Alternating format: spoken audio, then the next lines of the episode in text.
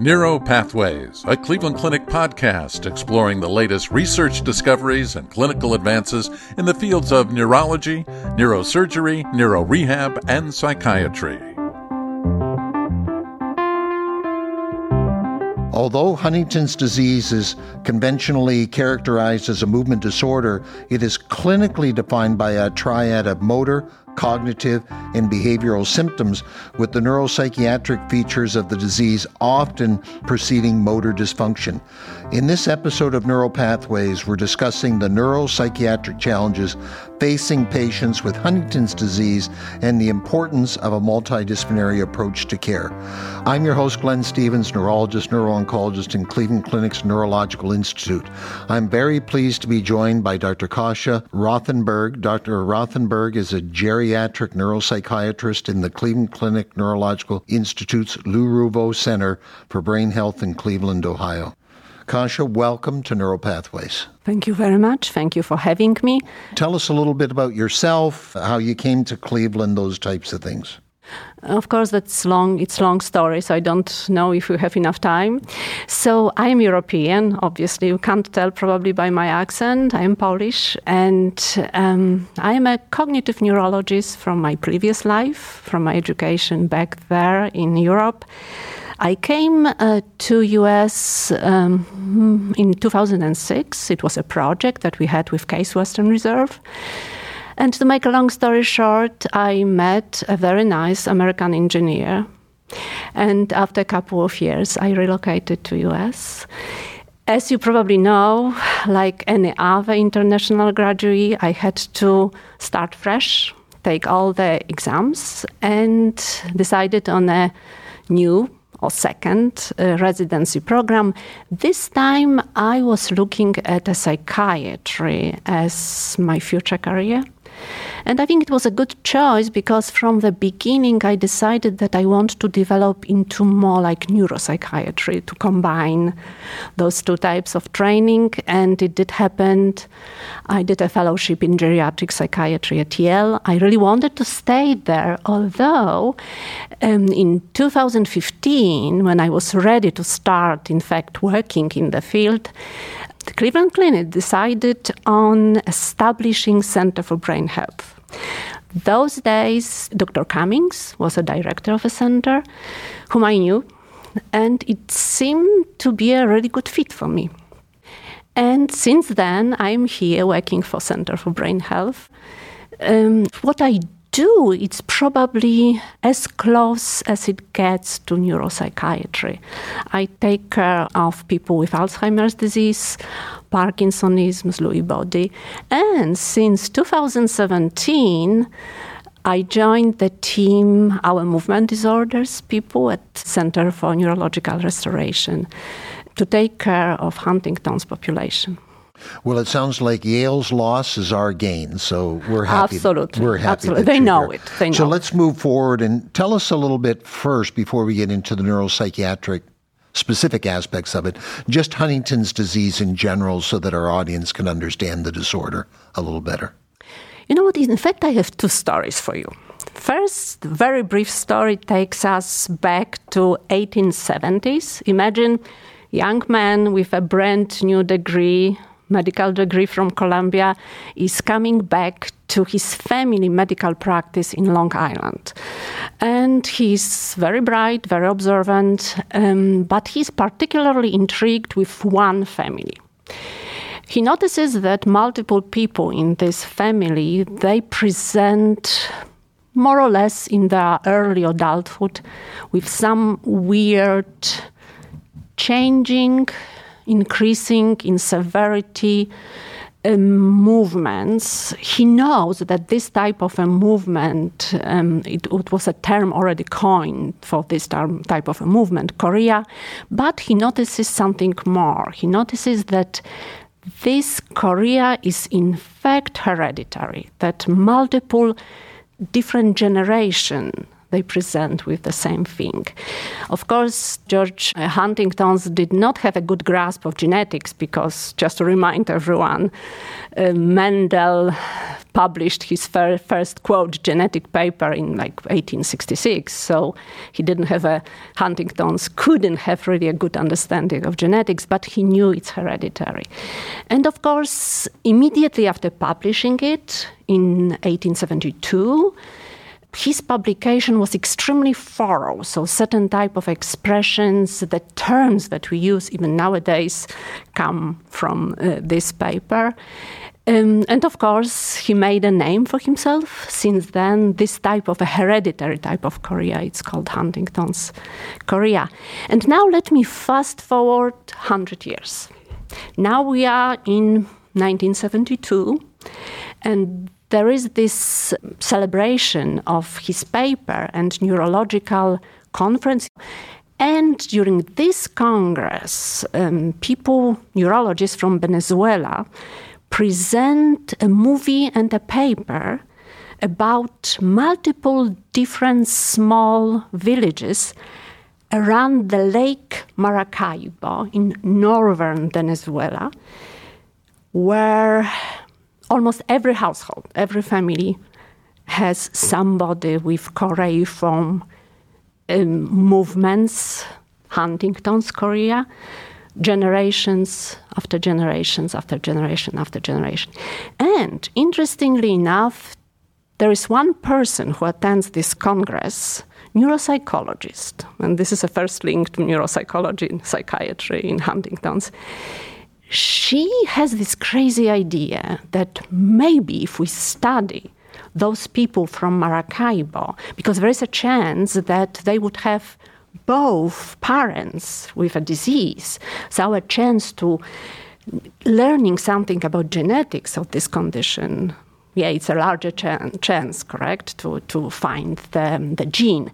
And of course, it's 1972 we have a good understanding of molecular genetics already. Just to remind everyone, 1953, Watson and Crick, well, told us how, how really uh, genetic works. So she does go. She does go there and starts the Maracaibo study, which leads to first mapping and after that encoding uh, the gene uh, for Huntington's disease. Interestingly, of course, like, well, there is a question why this woman is so devoted, because it's not easy. We know, of course, that it's not easy to get funds for such a project. And her project lasted like 22 years. Every single year, the team was going there collecting epidemiological data, um, blood um, for genetic analysis, etc., etc., etc. Even neurological teams were joining the group to assess how people change within this, disease. Um, so um, she is, in fact, a person who is who was um, living in a family with Huntington's disease. Her mother and all her uncles developed symptoms. So she was, in fact, living in the sphere of eventually developing the disease. Uh, so entire life, life really well lived, extremely devoted, and she in fact created the whole culture that now we follow, the culture of taking care of people with Huntington's disease. So we learn that it's an autosomal dominant disorder. It is. We learn that 90% of the patients are, have inherited and sporadic is a small percentage of Correct. the patients versus some diseases it's a 50 50. And we learned later, I guess, about trinucleotide repeats. Correct. And the CAG repeat length can influence the extent of disease. Can you talk a little bit about that? Yes, and this is very interesting um, topic. In fact, we don't really fully understand how really what is happening in neuronal cell um, of people with this particular mutation, but we know that the uh, gene, which later on was called um, Huntington gene, um, is located on a short arm of a chromosome 4. And in fact, it's a quite large protein which is being encoded by this gene. And on a 5 prime ending, there is kind of an interesting repeat of three nucleotide C, A, G. And now a mutation is in fact the situation when this triple nucleotide repeats itself. Normal gene has this tail, in fact. So normally we have like six up to 35 repeats. But if the repeats keep adding, the protein, which is basically um, produced based on this gene, becomes extremely unstable and clumps and leads to neuronal demise, leads to neurodegeneration. So let's move into your specific area of interest. I mean, obviously, the chorea, people can see the chorea, but uh, before the physical manifestations, psychiatric manifestations may present much earlier. So let's talk a little bit about the neuropsychiatric manifestations of Huntington's disease and when does it start, uh, the implications of it, those types of things. Uh, in fact, you know what? It starts really early. And here comes the problem that, of course, certain symptoms may in fact go unnoticed. I, I still don't think that we fully understand how, how disease may present early. But we know for a fact that the degeneration, which starts in, our bra- in the brain of patients with Huntington's disease, um, we we noticed it mostly in um, certain areas, basically basal ganglia, which this type of a neurodegeneration is responsible for chorea. But we know by now, um, through all kinds of pathological studies, that the same type of uh, degeneration happens in our frontal lobes. So immediately, even earlier than, than chorea, certain type of uh, behavioral changes may occur. Um, and behavioral, I, I, I, use, use it rather broadly, not only sensu stricto psychiatric symptoms, but cognitive as well. So imagine somebody with dysfunctional frontal lobes. Sometimes people may become disinhibited. Control is uh, is different than it should be. Um, people become repetitive, obsessive, compulsive. So there is like this lack of a top-down control of behavior. So yes, uh, psychiatric and cognitive symptoms starts really, uh, really early. So things that specifically we should think about that someone may have, other than there's a genetic predisposition, but when should we be concerned that someone might have Huntington's that's just presenting with a psychiatric disorder that doesn't have a movement disorder? Well, or we that's the secret sauce. uh, it's it's not easy. It's not easy because so many different things may influence uh, people behavior.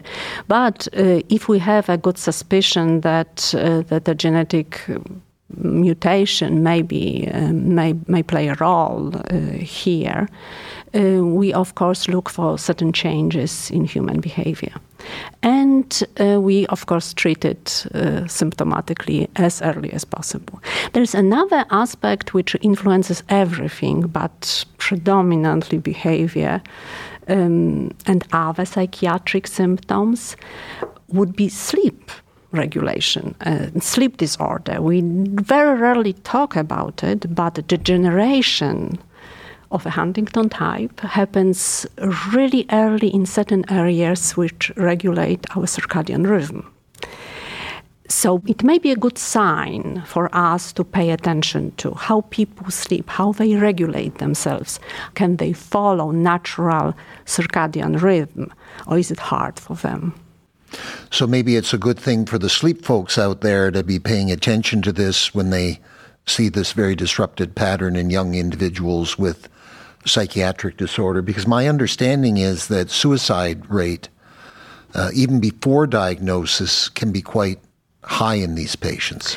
Correct. And this is like really very early observation. Um, I believe um, George Huntington's himself noticed that people with Huntington's chorea uh, are very impulsive, compulsive, and um, they present with a lot of self harming uh, behavior. Now, uh, now we understand it as a combination of a two things: being um, really quite disorganized in their thinking and having trouble with control, regulation due to lack of executive function. Mm-hmm. And so, yes, bad impulse control. So, impulse hey, control. I don't want to continue this way, just make the impulse and done. There is an interesting, um, interesting thing about this self-destructive behavior, compulsive suicidality. It doesn't go really with uh, with mood because normally we think about suicidal ideation as a byproduct of depression, low mood. Um, not necessarily here. Many many times we see uh, people may, may present with such a behavior and their mood would be normal or unchanged. And I assume I may be wrong, but do you see increased cognitive mood, psychiatric problems with a greater number of repeats? And then do you get anticipation with generations that the grandson would have more repeats than the two generations yes, before. This is something we learn over like 150 years observing people with Huntington's chorea that indeed every ge- consecutive generation tend the, the symptoms tend to present earlier and they tend to be more severe. So this is a general thing that we see um, when we work with people with Huntington's disease, and it is related to numbers of of um, those CAG repeats. So the longer the tail of a protein, the more dysfunctional protein, thus the symptoms, the generation happens much earlier and progresses faster. Thus, more symptoms earlier, more severe. So it sounds like you have a very difficult job uh, in treating the neuropsychiatric symptoms. So, what do you do for these patients? How do you approach it? What do you offer? What type of options are there? It is a challenge. Uh, although uh, there is um, there is a very interesting group of people that we that we put together. Let me take a step back and tell you that um, uh, Huntington's organizations here in the in the country are very very efficient and help us a lot. And the best example of it would be that Huntington's um, um Disease uh, Society of Americas came up with the whole idea of creating Huntington Centers of Excellence.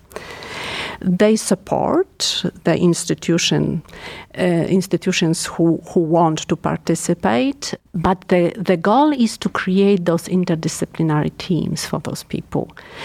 The, the requirement is to have a movement disorder neurologist, psychiatrist, social worker, all kinds of uh, therapies available for the patients. So, yes, we have a group of people, we work together, we see patients together, we take history together, we meet and discuss, compare notes, we decide. Um, not only on on all the metric aspects of, of the patient, but as well on a therapy. Mm. And drugs that are available other than just standard psychiatric drugs, uh, any specific drugs for treating uh, Unfortunately, not. Across the field of neurodegeneration, we don't really have specific medication to treat specific conditions. In all aspects, we have only symptomatic treatments for Huntington's disease. It may change I hope it will change very soon. There's a lot of uh, good development in the field of, of um, new treatments for Huntington's um, disease, genetic treatments. But as of today, we have two medications which are specifically approved to treat chorea or suppress, control chorea, I had better say. And uh, in terms of psychiatric and cognitive symptoms, we use medication that we have from other fields. So, no, we do not have anything specific. Although, I believe that if we are really, really careful, and prepare ourselves for treating uh, patients with Huntington's disease and all kinds of uh, symptoms, we can really help control symptoms well. ECT have a role uh, with? Nothing that was specifically studied. Mm-hmm. Yes, it happened that in a certain um, situations uh, we, we referred people for ECT. Mm-hmm. And so a patient comes uh, to be seen. Do you run multidisciplinary clinics? Correct. And who's involved with that? It's our movement disorder neurologist. We have two psychologists. Um, recently, we acquired a social worker helping us navigating through all kinds of all kinds of biopsychosocial problems, because our patients eventually uh, need a lot of help with with everyday life things. And there's a lot of moral questions uh, with this disease, of course, and and navigating the genetic landscape. Correct.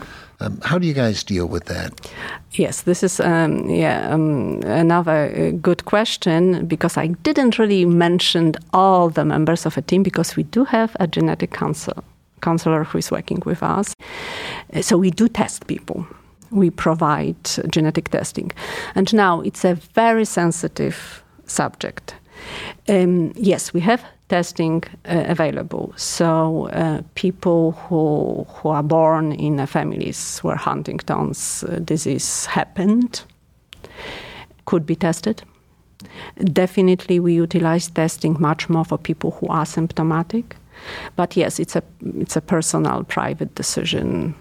So children can be tested as well if the parent wants they the could be, tested. Yes, but it's a much more, much, much longer process. And and any research uh, at all in the area of huntingtin's to share with us today? Or? Yes, there is a lot of development. Once again, with specifically with uh, with genetic ways of uh, lowering the level of Huntington production. So multiple different antisense oligonucleotide studies. Um, we here in our group we participate in a large. Um, observational study. It's a biobank study of a name Enroll HD. Um, and we are part of a Huntington study group. So we try to develop ourselves into the center, which is being recognized as a center, which help, not only helps people with Huntington's disease, but is able to participate in research projects. So, if anybody's out there listening that has Huntington's patients in their practice and would like to have them seen, uh, I assume that your belief would be that this should be the type of disorder that should be managed probably at a center for excellence because of all the nuances of the neuropsychiatric. I believe so, and um, we see it happening because obviously um, it's a, this is a familial hereditary disease. So many of our patients come with our cousins and, and family members. So yes, we kind of treat entire families and we still um, gather new new families new people uh, are coming. Many many huntington's patients are being um, treated followed uh, taken care of in the community. Neurologists community neurologists are, are doing a great job. We try to help with testing. So yes we see sometimes we see people assess people predominantly for testing and anything regarding the Huntington's population that we haven't discussed that you feel is important for our listeners to hear? Let me tell you a little bit about uh, novel things I kind of uh, implemented as a part what we do in Huntington's uh, clinic. I am trying to be more sophisticated in terms of uh, pharmacology um, being mindful that basically I use medication which which is coming from other fields of psychiatry, um, symptomatic medication. I try to guide myself a little bit better to to be more effective. The best example would be the fact that for this population, for Huntington's population, I try um, to do a lot of pharmacogenomics studies to guide myself by pharmacokinetics, properties of, um, of patients and to be able to combine or to pick um, better combinations of medications for them. And I do see the difference. I'm really happy to have you here today and uh, share with our audience your thoughts uh, and look forward to uh, continuing to work with you. Thank you very much. This concludes this episode of Neuro Pathways. You can find additional podcast episodes on our website, clevelandclinic.org slash neuro podcast, or subscribe to the podcast on iTunes, Google Play, Spotify, or wherever you get your podcasts.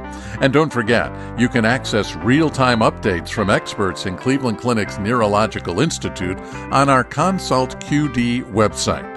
That's consultqd.clevelandclinic.org slash neuro or follow us on Twitter at CLE Clinic MD, all one word. And thank you for listening.